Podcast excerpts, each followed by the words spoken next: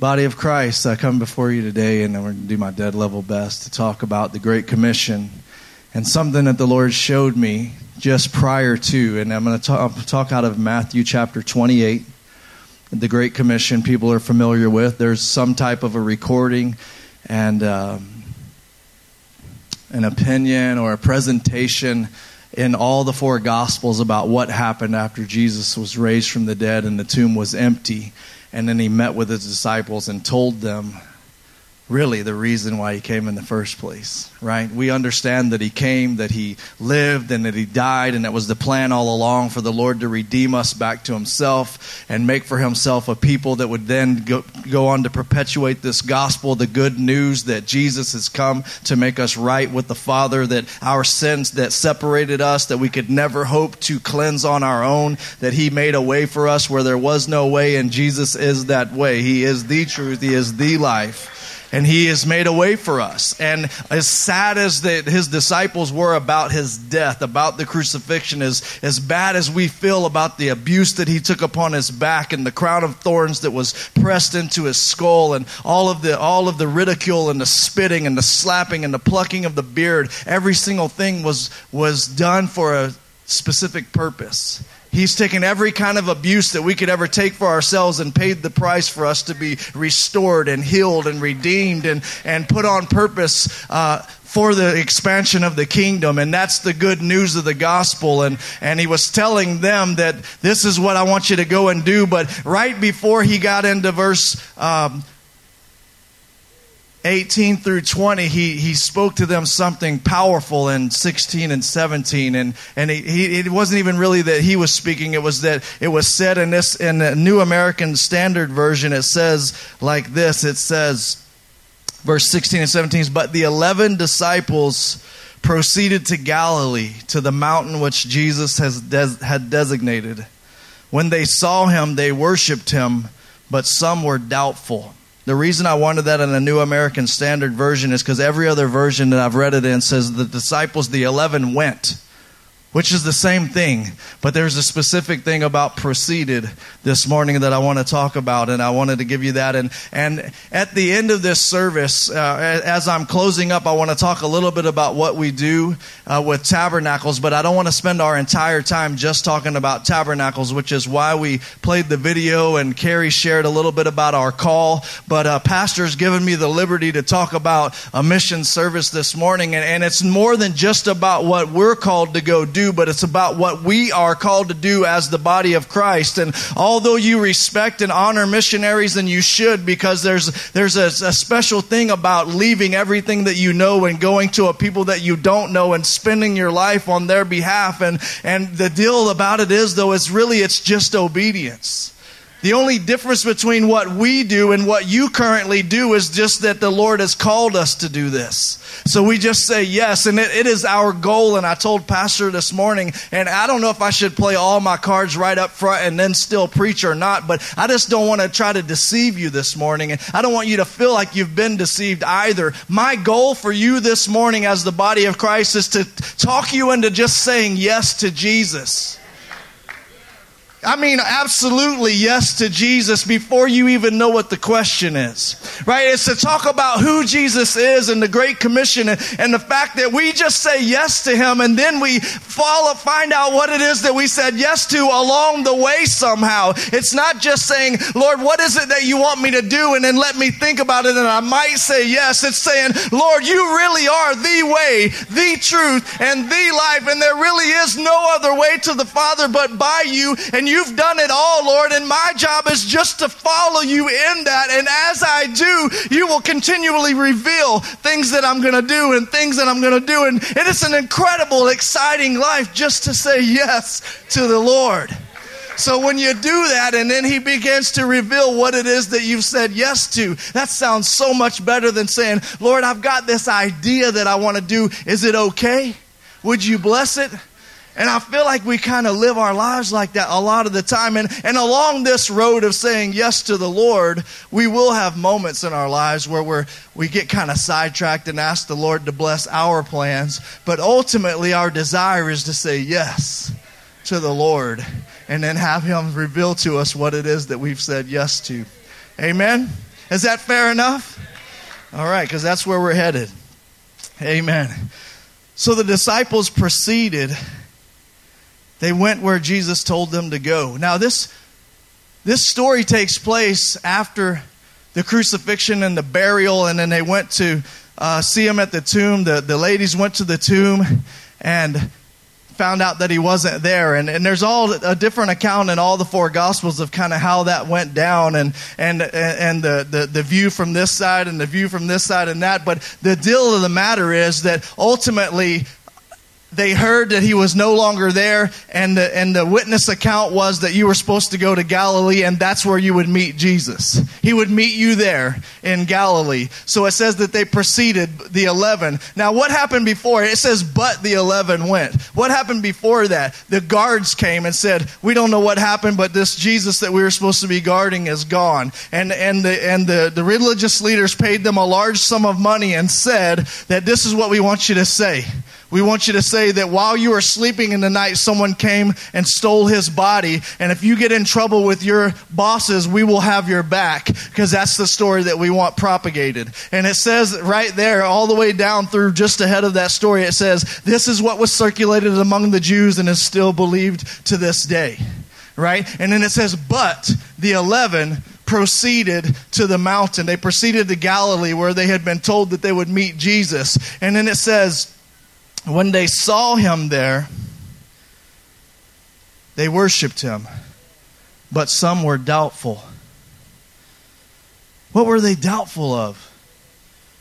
Was it really? It could have been a lot of things, right? Was it really him? It, what, did he really rise from the dead on the third day like he told us he would? Is this really him? And we can read all of the accounts and we know about Thomas, right? He gets the nickname Doubting Thomas. And he said what? He said, Lord, I won't believe that it's you unless I can touch your side and touch the holes in your hand. And he got exactly what he prophesied out of his mouth that he wouldn't believe until he saw it, until he touched him. So the Lord met him at his point of doubt and said, and that's for somebody in here today. That, it, it's not that we're trying to slam Thomas, but Thomas just was so distraught over the death and the burial of Jesus, over, over his whole world being rocked, that he wasn't going to fall into some kind of falsehood unless he could touch for himself. And sometimes we need to touch like that. We do doubt a little bit until we can put our hands on it. But Jesus didn't rebuke him really for that. This is what he did say, though. He said, Come and touch. And he said, and, and then when Thomas said, Now I believe, Lord, and he said, Oh, now you believe since you've touched. I tell you this, blessed are they that haven't seen yet they still believe. Amen. So he was even talking about us because we haven't stuck our fingers in his side yet and we haven't seen the nail prints on his hands and we haven't seen the scars on his head that he took for our own ridicule and the, and the confusion that we have in our own minds. But yet we've believed anyway because someone presented the gospel and he was talking and prophesying about you and about me that because we've heard and believed, then we are blessed. Amen. But at the same time, I just want to comfort you this morning in letting you know that he didn't say, Thomas, you can no longer be my disciple because you, had, because you doubt. I want to encourage us this morning, right at the front of the Great Commission, that he said that the, the story was told that the disciples did not believe the story that was being circulated among the Jews, but they went where Jesus said that they were supposed to go.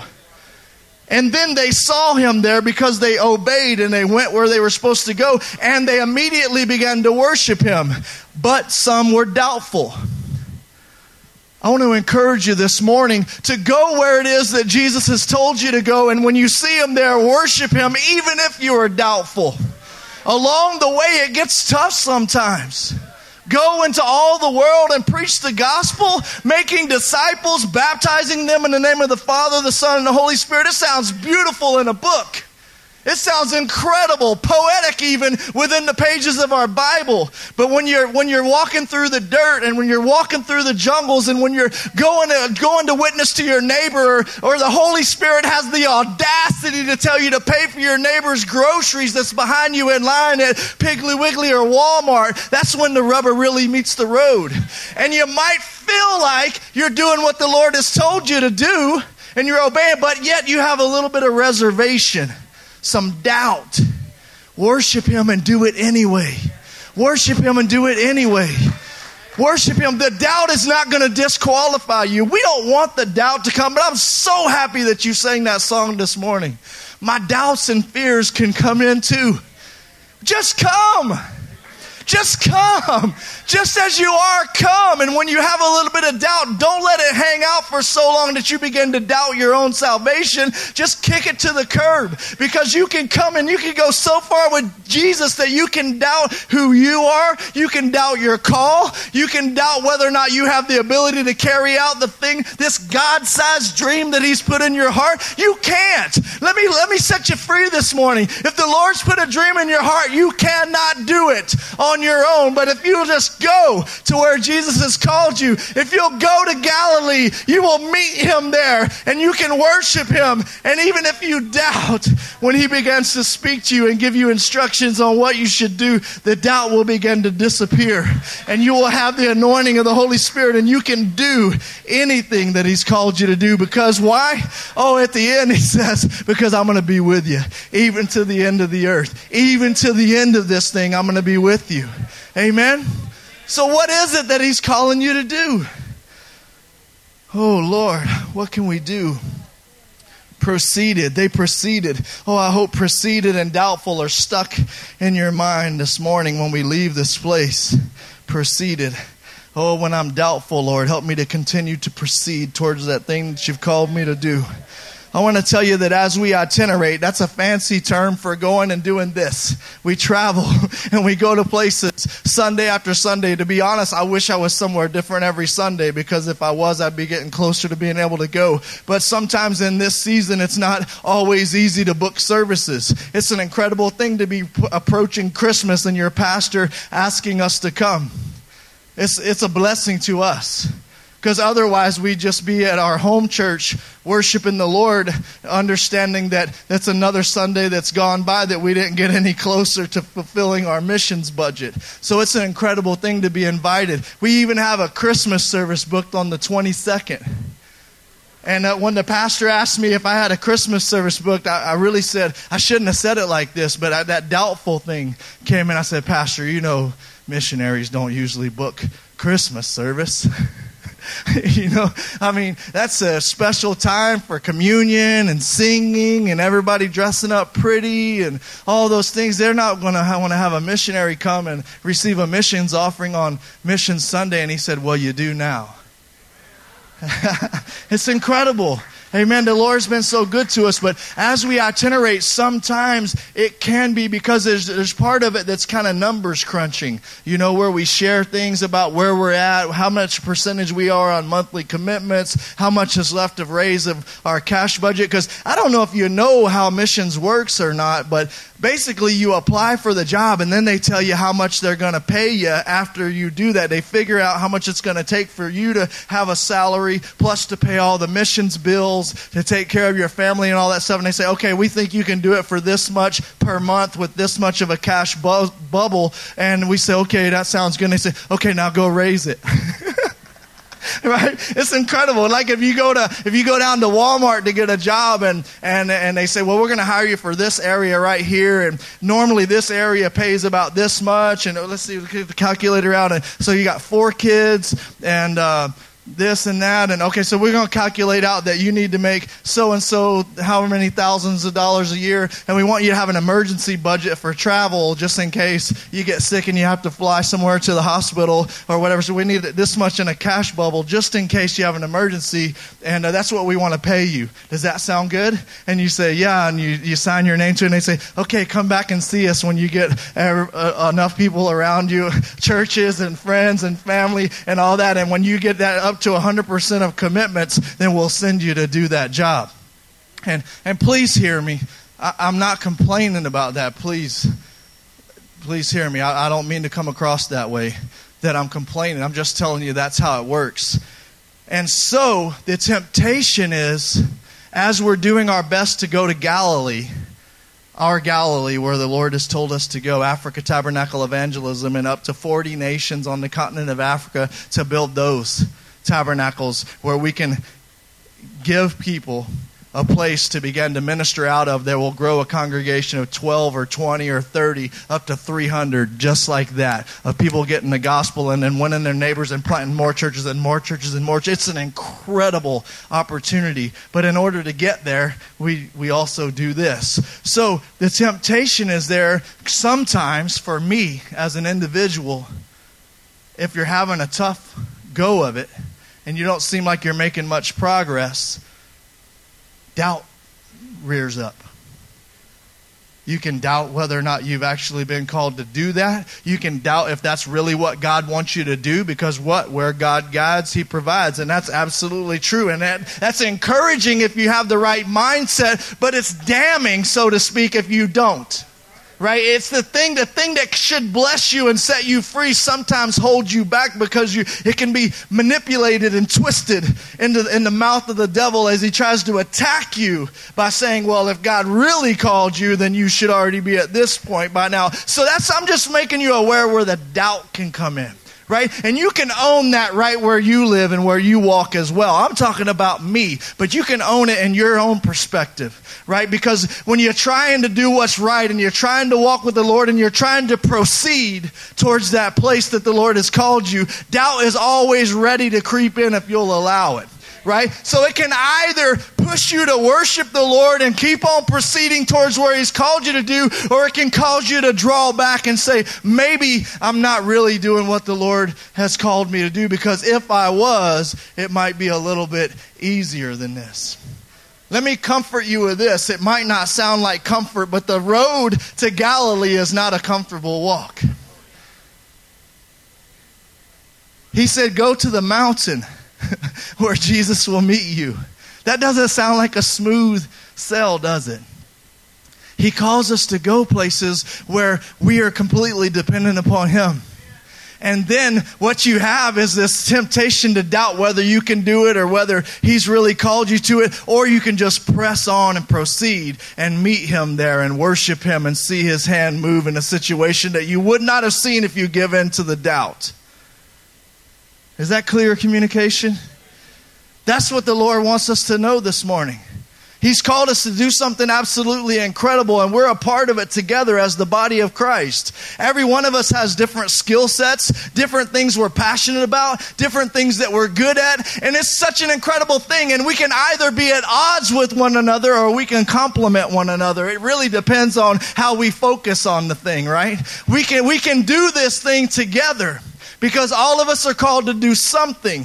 We get to have the opportunity to go, and I, I hope you're jealous of us when we leave this place. I, I know that in a room this size, there's probably some of you that are supposed to go with us whether it's permanently or on short term trips. We, we are going to need quickly missionary associates working with us. There are 83,000 already legitimate congregations within the, just within the AG on the continent of Africa in about 40 different nations. One third of them, as you saw in the video, have no significant structure of any type. What does that even mean? That sounds fancy, no significant structure. That means they're either meeting in somebody's hut or out in front of it or they're under the biggest tree in the village. And when the weather is bad, the weather is bad. When it's hot, man, it is so hot. And they have church anyway. And I'm going to tell you something. Within the assemblies of God, we've, we've realized that the most powerful thing that we have, the most powerful tool that is at our disposal for reaching unreached people groups, which, by the way, there's 867 known unreached people groups, not people, but people groups, millions of people that have still not heard the gospel on the continent of Africa. It's still a very dark planet when it comes to the light of the gospel reaching certain places. It's growing like crazy in areas, but there are still some dark, dark, dark places that have not heard the light of the gospel at all. And, and the most incredible thing that we can do is to build the national church. There's something about the availability of the national church being able to go and evangelize. When you stand that structure up, the tabernacle, this is what we do. Now, I'm not saying what we do is any better than what other people do, but we do what we're called to do. But what I've witnessed firsthand is when you stand that structure up and you dedicate it in the name of Jesus and you turn it over to that local pastor, and there are hundreds of people that have gathered to see what is happening in the village today. That's the biggest building that we've ever seen. I don't even know what it's for, but we're checking it out out. We're there. We're helping push it up. Non believers are helping you push the Purlins up and, and put that thing together and they're just excited that something's happening. And then by the end of the night, I mean, halfway through the construction process, the worship team's practicing, right? And they're banging drums and they're learning new songs and they're getting ready to have the coolest, biggest, baddest worship service that they've ever had before. And you get to be a part of it and you climb down off of that structure and you're sweating like crazy and you're as dirty as you can be with red African dirt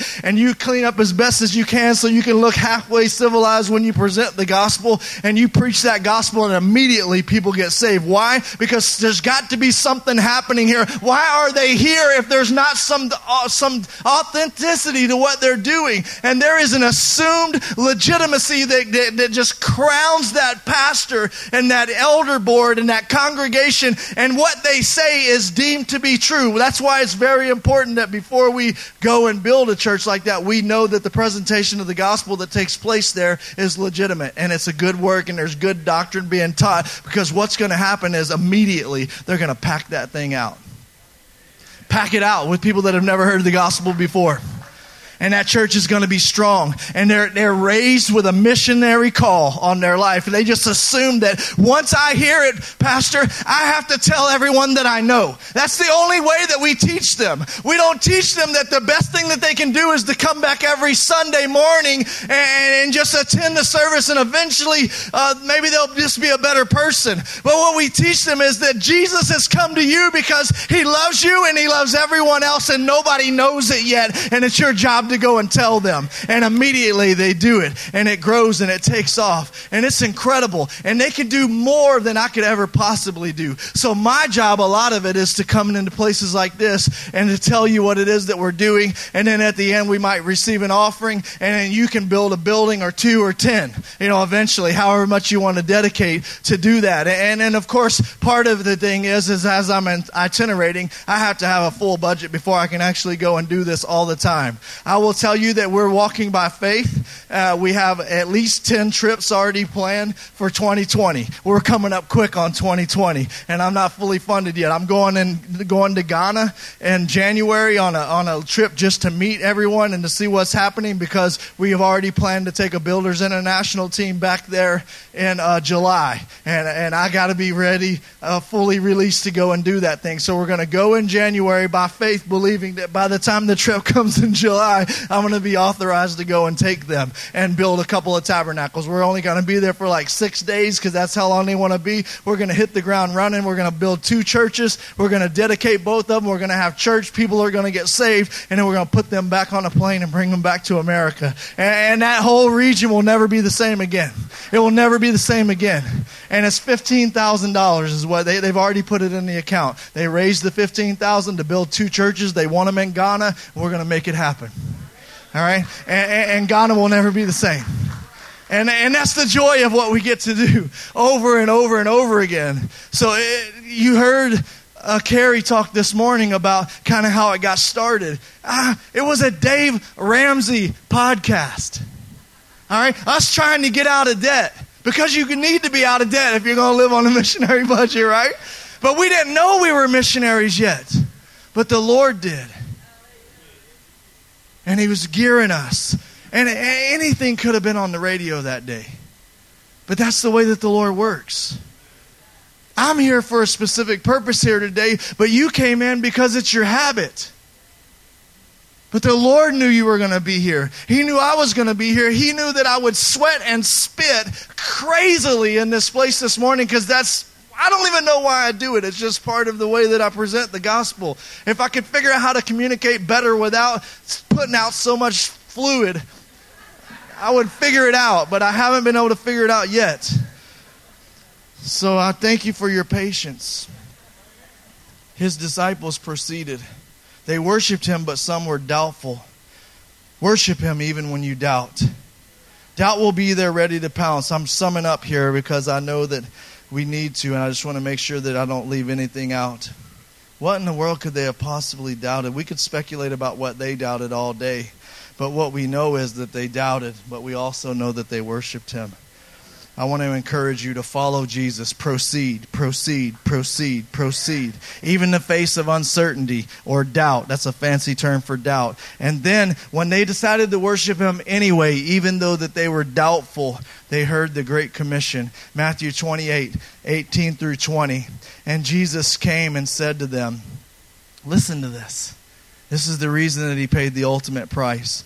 All authority in heaven and on earth has been given to me. That's incredible, isn't it? That's an incredible statement. He didn't just say, verse 19, Go therefore and make disciples of all nations, baptizing them in the name of the Father, the Son, and the Holy Spirit, teaching them to observe all that I commanded you and behold, I am with you always, even to the end of the age. He first told them, even in the midst of their doubt, He met them where they were. They worshiped Him. They came to the mountain, even though they were doubtful. They worshiped Him, even though they were doubtful. And just to clear up any misconceptions, He started the Great Commission by saying, All authority on heaven and on earth has been given unto me. Therefore, go, go, Go and make disciples of all nations, teaching them to observe everything that I've commanded you. Baptize them in the name of the Father, the Son, and the Holy Spirit, and I will be with you even to the end of the age. That's His great commission. It's still the Great Commission. If you've heard the gospel, you are an elite. You are an elite percentile of the human race. There are billions of people that have not yet heard all authority has been given unto Jesus. There are millions that have never gathered in a sanctuary like this and had incredible worship and the lights just right and the carpet just right. And this is beautiful and I'm not attacking it, but what I'm saying is we've got to do something about it. When Carrie tells a story about going to Africa, she tells people that when she lays her head on her pillow at night and closes her eyes, all she can see is Africans begging to hear the gospel for the first time. It's not because she's a better person than you. It's because the Lord has put it in her heart. Her heart is no longer just American, and we don't hate America, but we are compelled to take this gospel. I know who I am. And when I look in the mirror, doubt is always there. I can doubt whether or not I can do it, Pastor Jerry. I can doubt whether or not God has really equipped me to do it. I can doubt whether I'm doing the right thing, or I can lean on Jesus and worship Him and just proceed. I can proceed one step after another and just do my dead level best to do what it is that the Lord has called me to do. Amen. And you can do the same thing. Whether it's whether it's revamping your priorities, changing your spending habits. In a room this size, there are those that will go. Let me just go ahead and declare that. Every section has got to have somebody that's going to go because without you, we can't get it. We can't reach everyone. So just go on and say yes to Jesus and ask him what it is you're saying yes to. But all of us, all of us can do our best to get out of debt and to not be dominated by the things of the world and not to be satisfiers of our flesh, but to be listeners to the Holy Spirit and do our best. It's not that we can't have nice things, but think nice things cannot have us. Can I say that again? It's not that we can't have nice things, but nice things cannot have you. Because if they do, it will handicap your ability to, to be able to expand the kingdom. But there is nothing like writing a check with extra zeros on it. There's been times in our lives when we made good money and we were able to give good checks. And God changed us from just a sower to a goer. And He might do the same thing to you. But one thing is for sure there are goers because we all go, but we are certainly all sowers. Whether we sow financially or prayerfully or anything, we can all respond yes to the call. Amen. So in this room, the Lord is going to deal with you. He's going to deal with you about what you should do, how you should help, what you should implement. And it may be that you don't have a, a, single desire to do anything about tabernacles. Let me give you some liberty this morning. That's fine because there's other things that are incredible that the Lord may put on your heart. You may be called to live dead. You may be compelled to go and take the gospel to an unreached people group. Or you just may have a desire to do everything that you do right here locally, and that's fine. And you guys are doing an incredible job here. Absolutely incredible. This is a beautiful congregation. This is what heaven's going to look like. It's beautiful. It might be the most diverse Assembly of God congregation I've ever seen in Arkansas. I, I, haven't been to every church, so I don't know, but it's beautiful. It's absolutely gorgeous, gorgeous. This is what our we. This is what our fellowship should look like if it's at all possible, and uh, it is. The Great Commission has not changed. It's why we're here today. It's why we do what we do, and it's why we're called to, and it's what you are called to. We are together. As his followers, we partner together to bring the gospel to the lost and the broken here in Camden and on the continent of Africa and every place in between. Some will go, some will give, all will follow. Will you proceed? Let me close with a story of northern Uganda. Will you put up that picture of that eight year church? It's the block building. Uh, just the outside of it when you get a chance. Oh, it's so dark, isn't it? I'm sorry I didn't take a better picture. Uh, this church right here, guys, it's a block church in northern Uganda. It's really, really close to Sudan, South Sudan. And it's in a war torn area where Joseph Kony came through in the early 2000s and began to kill everyone at will. He had child soldiers. He would kidnap um, kidnap all of the boys and turn them into soldiers, and they would take uh, the women and children and use them as sex objects, basically. And, and the first thing that they would have the children do would be to kill their families, except for the ones that they were going to keep. And then they brainwashed them into thinking that they were doing this as a service to God. It was called the Lord's Resistance Army and um, so it's it's a it's a war torn area. It's really rough in northern Uganda. It's not developed at all. It's really just bush, and um, there's not a lot going on there. But l- let me tell you this story as as quick as I can. Uh, Pastor, in 2018, we went on that trip that Kerry talked about, and I preached in a refugee camp. It wasn't a refugee camp any longer, but just about 30 miles away from this church, there's a refugee camp where people huddled up and, and sought safety and refuge during the war. And there was a building on that refugee camp where everybody slept in, and they had guards out at night trying to make sure that they could make it through the night without giving their life or being kidnapped or being raped. Or it's just horrendous atrocities going on there uh, during the war.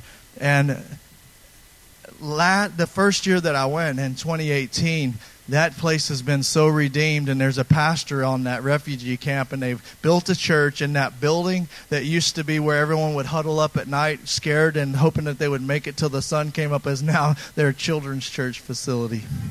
So i stood in that place and began to share the gospel with, with kids in a place that used to be a place of fear is now a place of freedom and a place that used to just be a place of refuge out of fear is now a place of refuge as is the house of the Lord. It's incredible. So, so coming back and in uh, 2019, the open invitation was good to go to that same refugee camp. So this is what I began to do in the summer. We were going at the end of September or part, uh, middle of September. So uh, during the summer, I began to prepare a message, knowing that it was going to be translated into Swahili. I, I prepared a message and I began to get five or six or eight word increments. I tried to go over it five or six times and make sure that there wasn't too many Americanisms in there that would be lost in translation when it was put into Swahili because I really wanted to deliver a dynamic message that people could understand the purity of the gospel and understand that they're not converting to an American style religion, but they're giving their lives to Jesus. And we had it nailed down, and I felt better about it than I've ever felt about a sermon in my whole life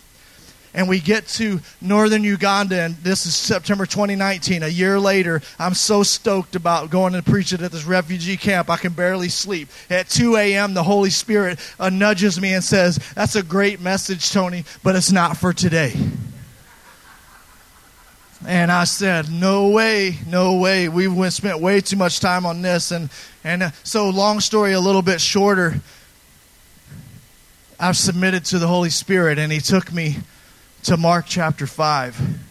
And, and I read it and I read it and I read it and I read it and I didn't know where he was taking me, Pastor. I just read it and I got it in me, but I wasn't sure. So I read chapter four and I read chapter six and I kept coming back. What is it that I'm supposed to say? So I'm not going to tell you what he told me to say because that would be a whole nother sermon, right? And we don't want that today. But this is the deal. I got it internalized. I wrote it down on paper and it was about healing and deliverance. And it was really about walking down the road, Jesus walking with Jairus. It's a pretty incredible message. Maybe sometime I'll come here and talk about it. So it was it was great, and I was excited about that too. And then this is what happened: uh, we woke up that morning and we went to the first church where we were dropping off half the team to minister, and then I was supposed to go to the refugee camp with the other part of the team. And then as we were getting ready to leave, uh, I got bad news. Uh, there was a miscommunication, and they thought we were going to be there the next week. So they already had a speaker today that was an official in the Ugandan Assemblies of God, and I certainly couldn't misplace him. You know, like I wasn't going to get an opportunity to preach. So, I, so doubt was right there, lingering, be like, well, man, I've, I've, spent so much time preparing this first message, and then you said it wasn't right, and you gave me this other instantaneous download type thing that I'm really good about. And what was that all about? And and, and so I had to I had to make a decision right then if I was just going to be gloomy about it, or upset, or disappointed, or discouraged, or doubtful, or if I was just going to worship Jesus. So I got off the bus, which is what I thought was going to be my vehicle to take me to the refugee camp, and I went into the other church, and I just submitted, and I said, I'm just going to worship here. So I began to worship Jesus 30 minutes into the worship, which is really just getting started in that part of Africa. 30 minutes into the worship service, I get a tug on my shirt like this, and I look over and it's the translator, and he says, Come with me. There's another church that needs to hear your message. So I jumped on the bus, and we drove as far as the pavement went. We pulled over on the side of the road, and I literally thought maybe someone needed to use the bathroom because we were in the middle of nowhere. And he said, No, this is where we start to walk. So we got out of the bus and we walked on this, this path right here, this dirt path. That's about two feet wide in the good spots, maybe three in some, but walking through the bush to get to that church, it was just a little mud path. It had been rainy season, and I'm walking in my good, you know, preaching shoes, and I'm getting muddy and everything else. And we walked for a mile or so, maybe longer, I'm not sure, and I began to hear the sounds of worship. And in that church right there, they were going after the Lord. And we walked in and we were so late. It had probably been hours since they started. And we walked into that church and they were expecting a word from the Lord. And they were so excited because Americans were there to preach, which, man, thank God that they were excited. Amen. And not, not mournful that we were there. They were excited. Pastor Jerry, it was the Mark 5 message that the Lord gave me on healing and deliverance. And I preached it like I've never preached before and people came and, and go ahead, can you show the next picture of the inside? This that's part of that video. This over a hundred people responded to the altar. It took two hours to pray for everyone. We saw instantaneous healings.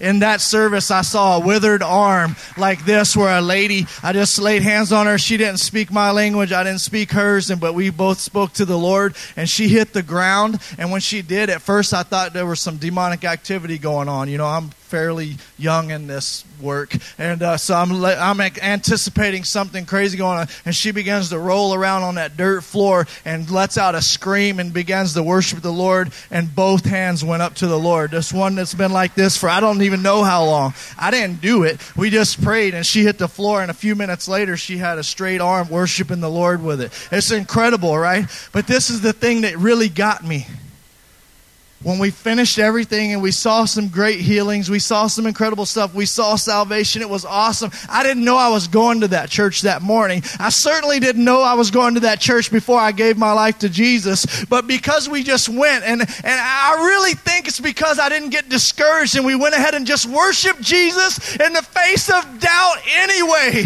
I mean, I could have been all in the molly grubs because I had prepared two sermons and nobody wanted to hear them. Or I could have just went in and worshiped Jesus in spite of the doubt that I was dealing with. And he arranged for me to go to that church. That church. And what I found out when I left is that they had been on a fast since the Thursday before, believing that that Sunday morning that the Lord was going to bring them what? Healing and deliverance. The title of the message that I preached. I didn't know, but He knew. We just say yes to the Lord and do what it is that He leads us to do, and He gives us a front row seat to incredible, incredible works that He has in store. I didn't even know about that church. As we were walking back to get on the bus, I found out that an Assembly of God church in the USA donated $7,500 to build that eight years ago. The reason you can see the light coming in in the back left corner there is because they had to move the back wall out because it only holds 300 and they needed room for 500. And and that is the mother church to eight more churches in that region. That's nine churches that's been spawned completely out of $7,500 given eight years ago. Eight years ago. Man, it makes me want to sell something so I can come up with $7,500. You know what I mean? It's incredible. It's such fertile ground.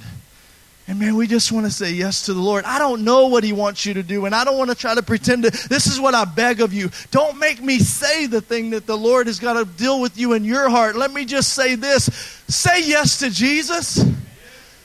Proceed to the mountain even in the midst of doubt and just worship Him and let Him do what He wants to do in you and through you, and you will not regret it. Amen. Pastor, will you come? Thank you, Lord. Wow. Thank you, Lord. Pastor, we love you. Thank you for allowing us to come. And uh, we believe that the Lord has called us to do what we're doing. And uh, we are so privileged to be an extension of, of uh, Victory Church. And partnership is that's what that looks like. We're not just here for money. But we believe that the Lord has crossed our path just like He crossed my path on that eight year church. We ran into each other at a basketball game. And I've seen you on television, but I didn't really know you.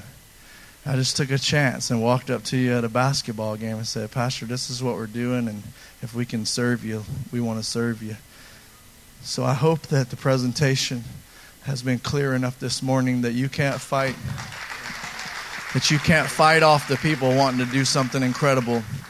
And we bless Camden and we bless Victory Church and we bless the, the years, the 40 plus years that you've spent. You have given your life for Victory Church and this congregation in this area, in this region. And you're a general in the Lord's army. And I feel like a private talking to a general. And I thank you. I thank you for adopting us into your family. And we will do our dead level best to be a blessing as we extend the reach of Victory Church onto the continent of Africa.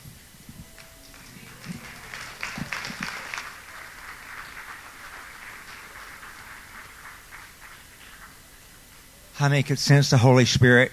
And could you sense what the Lord was doing with Tony and Carrie and pulling them into our hearts and some way taking our hearts and putting our hearts in their heart and God doing something supernaturally? because God's heart's too big for Camden. It's too big for Arkansas. God's heart is so big it reaches around the world, doesn't it? And we want so much to be a part of God's heart to this world. Our usher is going to come forward. When you was came in this morning, there was given to you a, a special little offering envelope. And what we want to do, we want to partner in whatever way that God is working in our heart.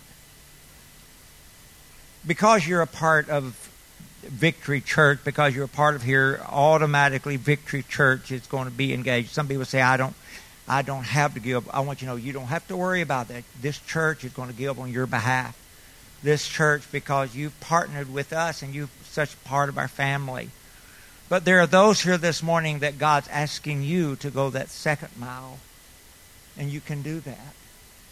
And God's going to empower you to do that. It may even be like that young man that came up to me last week and he was heading off to a, to work on a project and and he said, Pastor, he said, there's nothing I can do to make this project be successful for me, but I want to give. And that young man planted $2,000 in the school, and on his return from that project, he was able to come back with 65000 miraculously. Isn't that a miracle that the Lord does? there's some of that here this morning that God is speaking to your heart about that that God wants to miraculously reward you and miraculously come to your rescue, maybe in, even in other issues. I can't tell you how many times I've been sitting in that same spot I was sitting this morning. And what I needed most desperately in my life was not a financial miracle, although it's always welcome. But what I needed was a family miracle. And so what I would do, I would did what I could do physically as when it came time to offering, I did what I could do physically, believing God for God to do something I couldn't do, and that was to God to bring a healing in my family. And let me say what God showed me that morning, God fulfilled that completely for the glory of God. So whatever it is that you're at, wherever you are, whatever the area that you are wanting to, and, and let me say, let nobody feel that you don't have to give because you've already given this church will give on your behalf for Africa because you're a part of us. We're a family together. But if God is dealing with you specifically, that you need to plant into Africa, then I want you to obey Him. And maybe the Lord's dealt with some of you that you want to build a church. And maybe the others of you, the Lord's dealt with you and put a burden in your heart to go at some time to go be a part of this miracle. You know, the wonderful thing about it, I, I loved, I love Tony so much because he was doing some things there on that video that I can do. I can run a screw gun. I can, you know, and so there's some things that God can may use me to do in Africa. Maybe you feel that same way. But if you feel that it's a future work that God's called you to do, maybe you say, you know, Pastor, this next year, I would like to build a church. I would like to help build a church. So maybe you could just write that on your offering or, that envelope, pardon me. Maybe you could just write down what it is that you feel like God is wanting you to do. Then others of you, the Lord's going to ask you to place in that offering. So let's, as long as we just obey the Lord, we're proceeding forward. Lord, in Jesus' name precious Holy Spirit. We owe our lives to you, Lord. We owe our families to you. Lord, we owe our livelihoods to you. There's nothing that we have that you didn't bless us with. So, Lord, we're just before you this morning. You know, Lord, I would like to go to Africa sometime. I would like to run a screw gun or a hammer or something. I would like to tote a piece of metal. I would like to do something to. I would like to do something that's bigger than me and bigger than this town and bigger than this state. I'd like to do something, Lord, to further the gospel of Jesus. And so, Lord, I'm just going to write down on this little envelope, Lord, that I would like to go at some time. If you would work a miracle, Lord, if you would provide for me, if you would help me to be able to do that. So, right now, Lord, my part in giving is a dream this morning that I could have. And, Lord, others of us, Lord, we, we know and we, we have the means to do something. We have the means to help a people. We have a people to support Tony and to support Carrie. We have a means of doing that. So, Lord, we ask you to empower us to do that in this envelope this morning. Lord, others of us, we, we Lord, we, we have the power to possibly do that next year. Lord, is our dream because Tony and Carrie is going to be a part of our church, and so, Lord, we have we have a desire to give. Even if I don't have the power at this moment, I have a desire, and you, I believe that you give the desire that you will eventually empower, Lord. So, Father, in Jesus' name. I'm going to write it on this envelope, God. I'm going to say what I want to do. I'm going to say what I believe that you want us to do. In Jesus' name, Lord, we bring this to you. If some of you have been given something you want to say on your envelope, just take a moment to go ahead and do that before our, our ushers. Would you just take a moment, take that envelope that you've been given? Maybe uh, others you may have misplaced that envelope since you came in here. If you need an envelope, then would you raise your hand right now and our ushers will make that available to you? Brother Larry, could you help us here? There are others that are needing that's needing that envelope. Yeah. Do we have some others, Brother Larry? If so, we're just going to take a moment for this.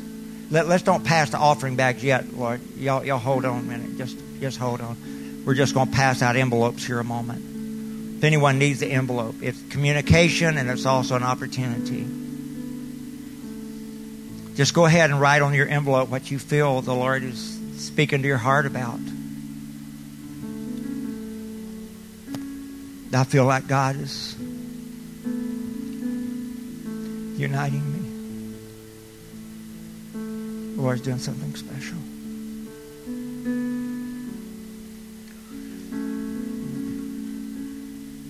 You know, Tony, it was in several years ago like this that that I, I had uh, a, I have six kids, 17 grandkids, and and the process of it, before they'd ever started college, I knew that I didn't have the money to send them to college. I knew I didn't. And I was in a service, something like this, that God told me to provide.